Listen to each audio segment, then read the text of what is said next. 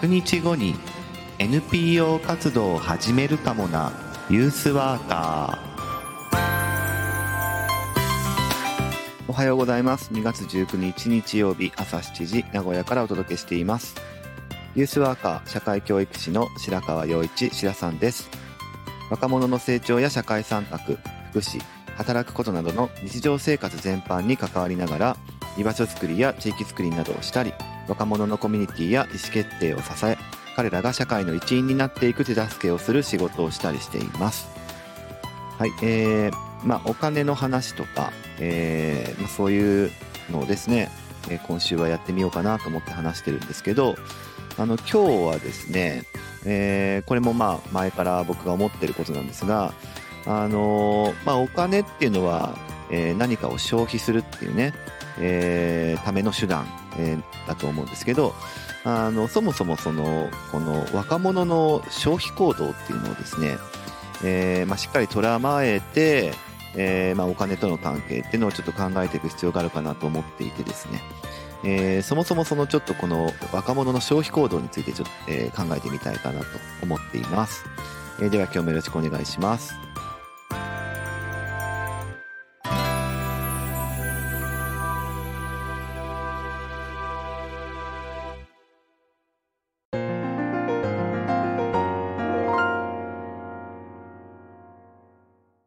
ちょっと今日は堅苦しいタイトルですよね。あの、若者の消費行動とユースワーク。なんかね、そういう概論、大学の授業とかがあればそういうのがありそうな気もするんですが、まあ、私論ですね。あの、そういうことがユースワークのえー、まあ、業界というかですね、えー、分野で語られることって、結びつけて語られることって、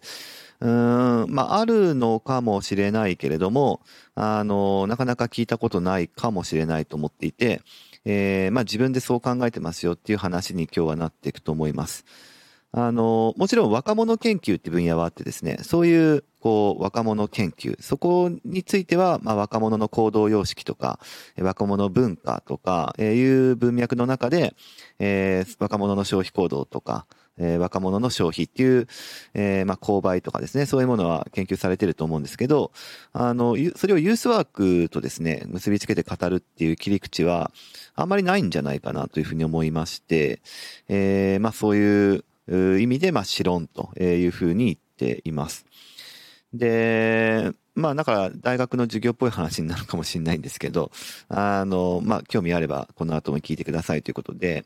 あの、消費っていうのはですね、あの、さっきから消費消費って言ってるんですけど、あの、消費っていうのは、ここで言ってるのは、あの、あれですよ、人間の欲求を満たすために、こう、まあ、いろんな満たし方をするわけですけど、例えば物とかね、サービスとか、えー、まあ、時間を使うとかね、いろんな、こう、ものをあてがって、えー、まあ、や、えー、あてがうっていうね、そういうふうな、えー、ものを、まあ、消費する、使うっていうことを、まあ、消費と言っています。えー、だから浪費とは違って、えー、浪費っていうのはこう無駄に何か、えー、なんか時間とかそういうお金とか費やすって意味ですけど、消費っていうのは自分の欲求、ニーズですね、を満たすために必要な、まあ、リソースを使っていくっていう、まあそういう、えことであり、まあ消費行動っていうのは、まあそういう、え、まあ行動であるということなんですけど、あの、まあ、よく言われるようにですね、えー、いろいろ人間はですね、消費の仕方を変えてきたっていう歴史があるのですよ。まあ、聞いたことある人も多いかもしれませんけど、まあ、ざ、ざっと簡単に復習しておくとですね、あの、まあ、一番最初、こう、高度成長、高度経済成長、えっ、と、いう、まあ、1970年代ぐらいからというふうに、えー、まあ、文化的、文化論的には言われますけど、えー、の、まあ、結構古い時代ですね。えー、の時には、まあ、物消費と、えー、言われるような時代があってですね、えー、まあ、だから所有することに価値を見出すっていう時期ですね。あの、物質的にこういろんなものが不足していて、えー、まあ、物があれば幸せだと。えー、ね、生活の豊かさっていうのは、こう、物の豊かさであるみたいなね、えー、そういう時代が、まあ、古くにありましたと。で、その時はまあなんか新しいものが欲しいとか、えー、珍しいものが欲しいとか、えー、大量にものが欲しいとかね、えー、いう時代が昔ありましたね。あのー、まあ、歴史の教科書とかで三種の神器とか聞いたことありません？三種の神器。えー、冷蔵庫、洗濯機、えっ、と、白黒テレビですか？っていうものが、こう、家庭にあればですね、それはまあ豊かな、豊かさの象徴であるみたいなね、え、そういう、まあ、あの、話が展開されるのは、まあ、物消費の時代で、まあ、これ結構古いですね。えー、1970年代前後、まあ、60年から、えー、まあ、74年ぐらい、70年代半ばぐらいっていう感じかな、えー、まで、えー、を、まあ、大体、こう、物消費の時代というふうに言っていて、あの、だから、それを、こう、体験してる世代っていうものもありますけど、X 世代とかね、U 世代とかがこれに当たるかな。X 世代。だから、えっ、ー、と、今でいくと、40代後半から60代前半ぐらいの人たちですね。えー、まあ、中高年というか、えー、まあそういう世代の人たちの、まあ、価値観ですね。えー、物を消費する。物が大事。物の豊かさである。みたいなところが、まあ昔ありましたと。で、時代は進んで、物をこう、たくさん所有するだけではですね、えー、まあだんだんこう、みんなが、えー、持ってないものを持つ、持つみたいなことがだんだんなくなってきましたので、えー、みんなと違うものを持ちたいというような時代で、記号消費という時代になってきますね。で、記号消費。あの、まあ、記号って言ってるのは、要は物は、あの、もの、ものなんだけども、他の人とこう違う、こう、なんか弁別できるような、えー、差があるようなものを持ちたいということですね。人と違うもので差異を作りたい。人と違うものだと。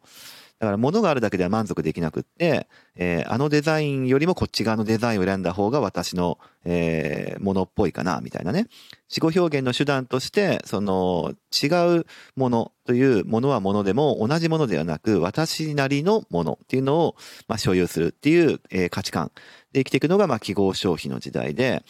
あの、まあ、この、なんて言うんでしょうね、物消費とか記号消費とかって言われるものがあると幸せっていう時代の時の、まあ、キャッチコピーでも有名でしたけども、あの、美味しい生活って聞いたことありません？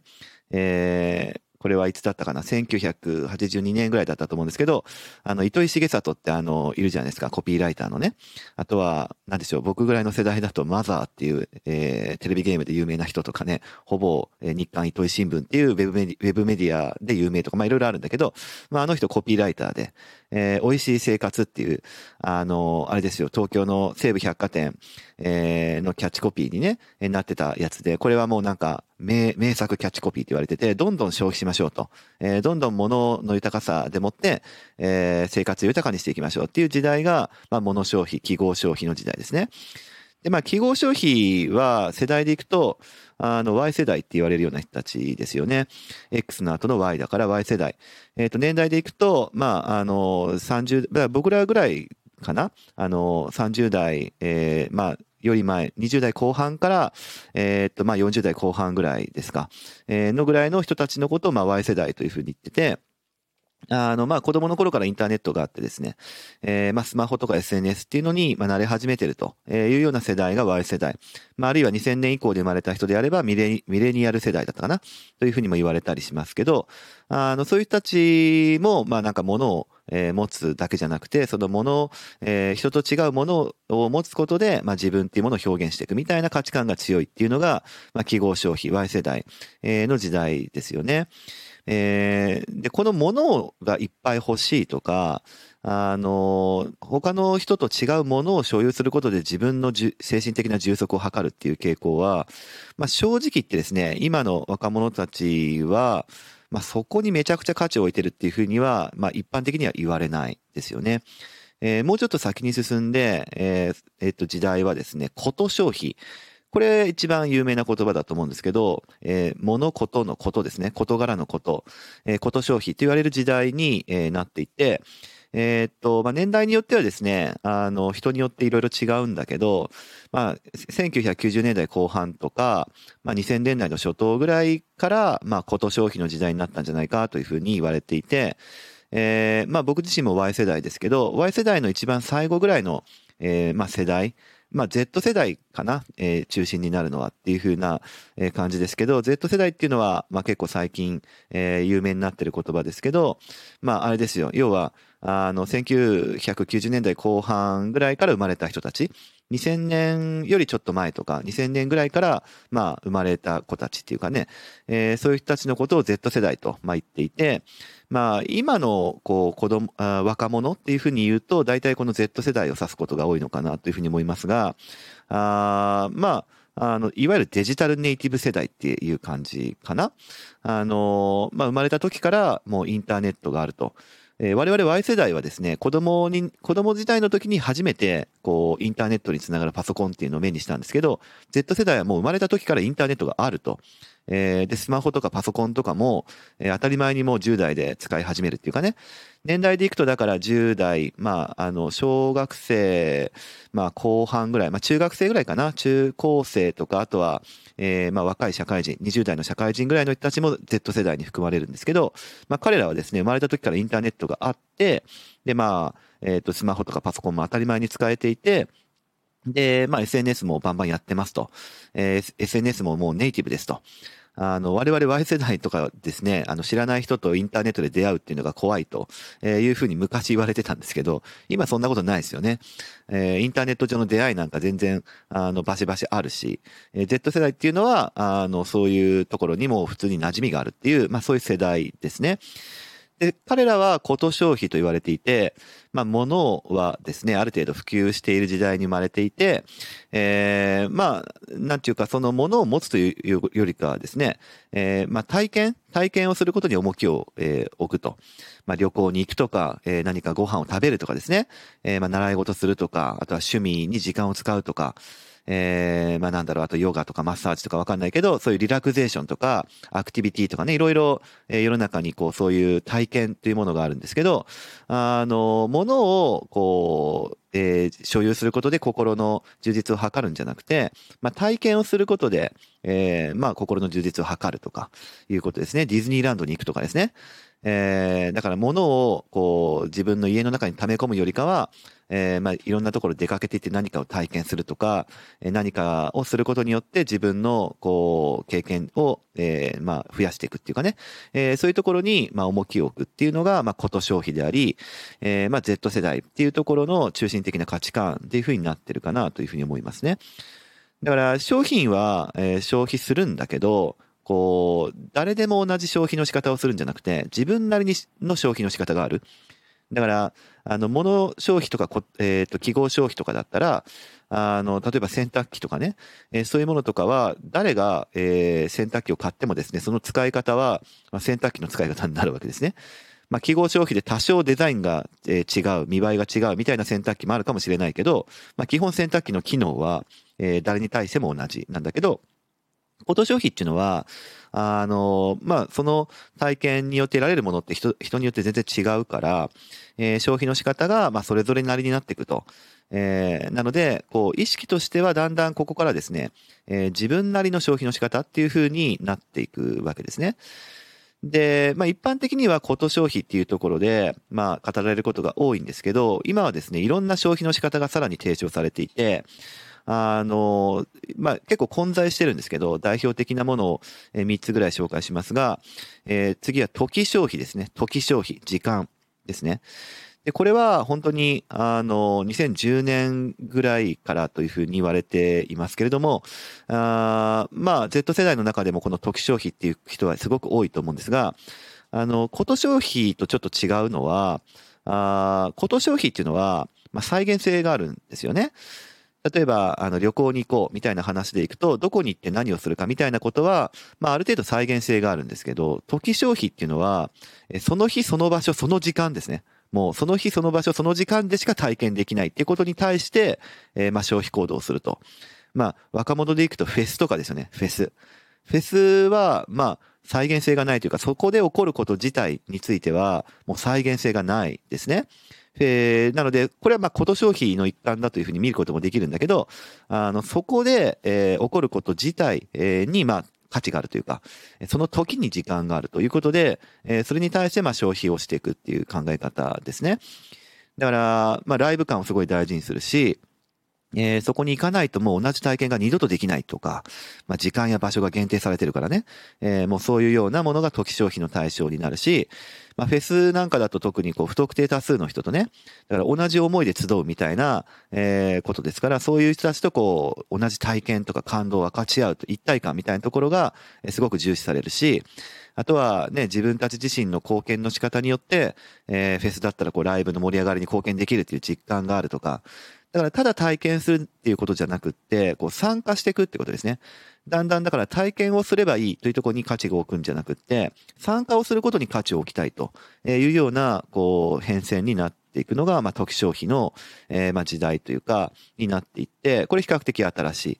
まあ、世代でいくと Z 世代っていう子たちはもちろんのことを、まあ、新しくこう、アルファ世代っていうね、Z の次のアルファベットないので、最初に戻ってアルファになるんだけど、あの、まあ、2010年ぐらいから生まれた子たちかな。だから今の小学生、えー、ぐらいですかね。の子たちとかはもう、あの、生まれた時から SNS があるわけですね。えー、Z 世代は生まれた時にはインターネットあったんだけど、SNS は途中で出てきた。アルファ世代は生まれた時にはもう SNS があるって感じですね。うん、まあなのでもう本当にデジタルネイティブを超えてますよね。だ情報感度が高いっていうか、えー、もう義務教育段階でプログラミングもしてるし、えー、タブレットでオンライン授業するのももう当たり前だしみたいなね。えー、Z 世代はそこに慣れていくってことだけど、アルファ世代はもうそこにあるという感じの、人たちですが、投機消費、えの、まあ、時代を主に生きてるのは Z 世代とか、まあ、次世代のアルファ世代って言われるような人たちですけど、まあ、そういうようなものもあるんじゃないかと。あとは、まあ似てるんですけど、意味消費とか人消費と言われるようなものもあって、で、意味消費っていうのは、まあ似てるんですけど、あの、まあ、体験っていうね、そこの部分、参加っていうところにも関わりがあるんですけど、まあ、自分の精神的な充足っていうの、えー、ことだけを目指すんじゃなくて、えー、自分が満足すればいいんじゃなくて、こう他の人とか社会とか環境ね、えー、っていうところに配慮した消費っていうのを目指そうとするような態度ですね。あの、代表的なのはこう SDGs とかエシカルとか、あの、環境配慮とかね、あとは地域のため、地域貢献のためとか、あの、そこのこう、えっ、ー、と、消費しようとしている、えー、まあ、ものとかサービスのその背後に、えっ、ー、と、なんか意味が流れてるっていうか、えー、そこの意味っていうものに目を向けて、えー、そこに対しては積極的に、まあ、お金を使うとか消費をしていこうっていう態度が、まあ、意味消費ですね。だから、こと消費の一環かもしれないんだけど、えー、こと消費っていうのはさっきも言ったように再現性があるっていうとこなんで、まあ、意味消費は、えー、それそのものの固有性に目を向けつつも、えー、その固有性っていうものに対しての意味ですね。自分にとってこれは意味のあることだというものに対しては、えー、消費をしよう、お金を、えーまあ、使おうというようなものが、まあ、意味消費ですよね。えー、だからまあ、あの、よく今、えっ、と、商品とか売られていると思うんですけど、クラウドファンディングとかでもね。えー、そうすると、こう、ただ、えー、大衆化された商品じゃなくて、そこに対して、えー、その製品ができるまでのストーリーとか、えー、そういうものをすごい重視したりとか、制作者の思いとかね、えー、そういうものを、えっ、と、すごい重視して、だったらこれを買おうっていうか、多少ね、例えば値段が高くても、えー、っと、これの商品にはこういうような意味っていうのが、えー、まあ、制作者には詰め込まれてるから、えー、接着者のその思い、えー、意味を感じて私はそれを重要だと思うから、えー、そういうふうなものを買おうとかっていうふうになっていくのが意味消費ですよね。まあ、こういう行動の仕方もある。あとは人消費というふうなことを言ってる人もいて、えっ、ー、と、意味消費と結構似てるとこもあるんですが、あの、商品に対する意味っていうところ、えー、がさっきの意味消費だったのに対して、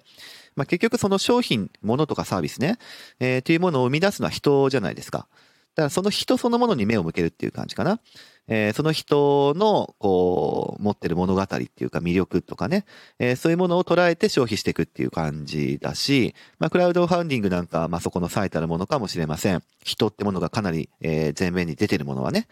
えー、あとはまあオンラインサロンとかもそうかな。あのオンラインサロンっていうのはね、えー、人が集まる、えー、そういう集団ですけれども、えー、そこにいる人たちに関心があるからまあお金を投資しようとか消費行動に出ようとか何かしたいなと思うようになるとかね、えー、いうこともあるからまあ意味消費とも近いと思うんですけど、まあ、だから自分にた、自分が心が動くとか心に刺さるなって思う、えー、それがまあその人だからっていうとこにまあ立脚しているのがまあ人消費、えー、のまあポイントかなと思う思いますし、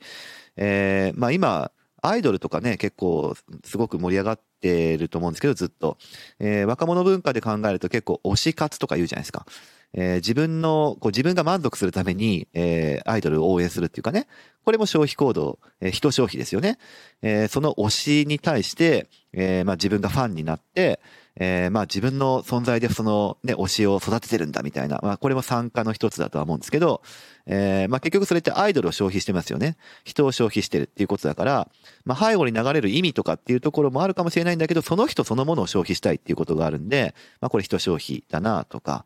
えー、あとはその人がね、生み出す物語みたいなところ、えー、でいくと、まあ結構その、えー、その人が醸し出してる世界観とかがすごい、えー、いいんでとかね、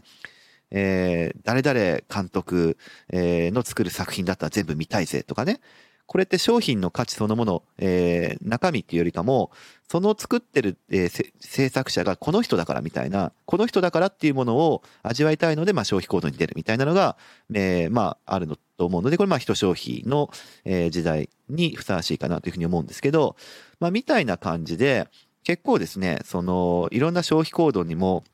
えー、まあパターンがあって、で、若者たちはこれらを、えっ、ー、と、いろいろ生きてるっていうことですね。特に、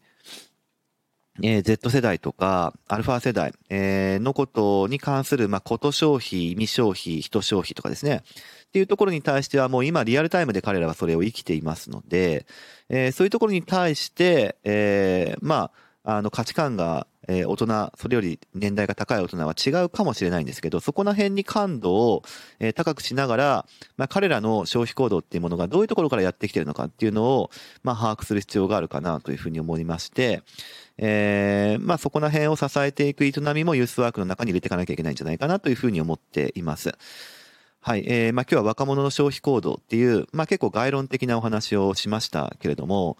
えー、これをですね、ユースワーク的に支えるとしたらどういうことが考えられるんだろうっていうことを、まあ明日もちょっと同じ話をしようと思ってるんですが、少し事例をですね、交えて、えー、まあユースワーク的な支え方というか考え方で若者の消費行動をどう見ていけばいいかっていうのを少し、えー、昔自分が経験したことがありましたんで、それをお話ししようかなというふうに思っています。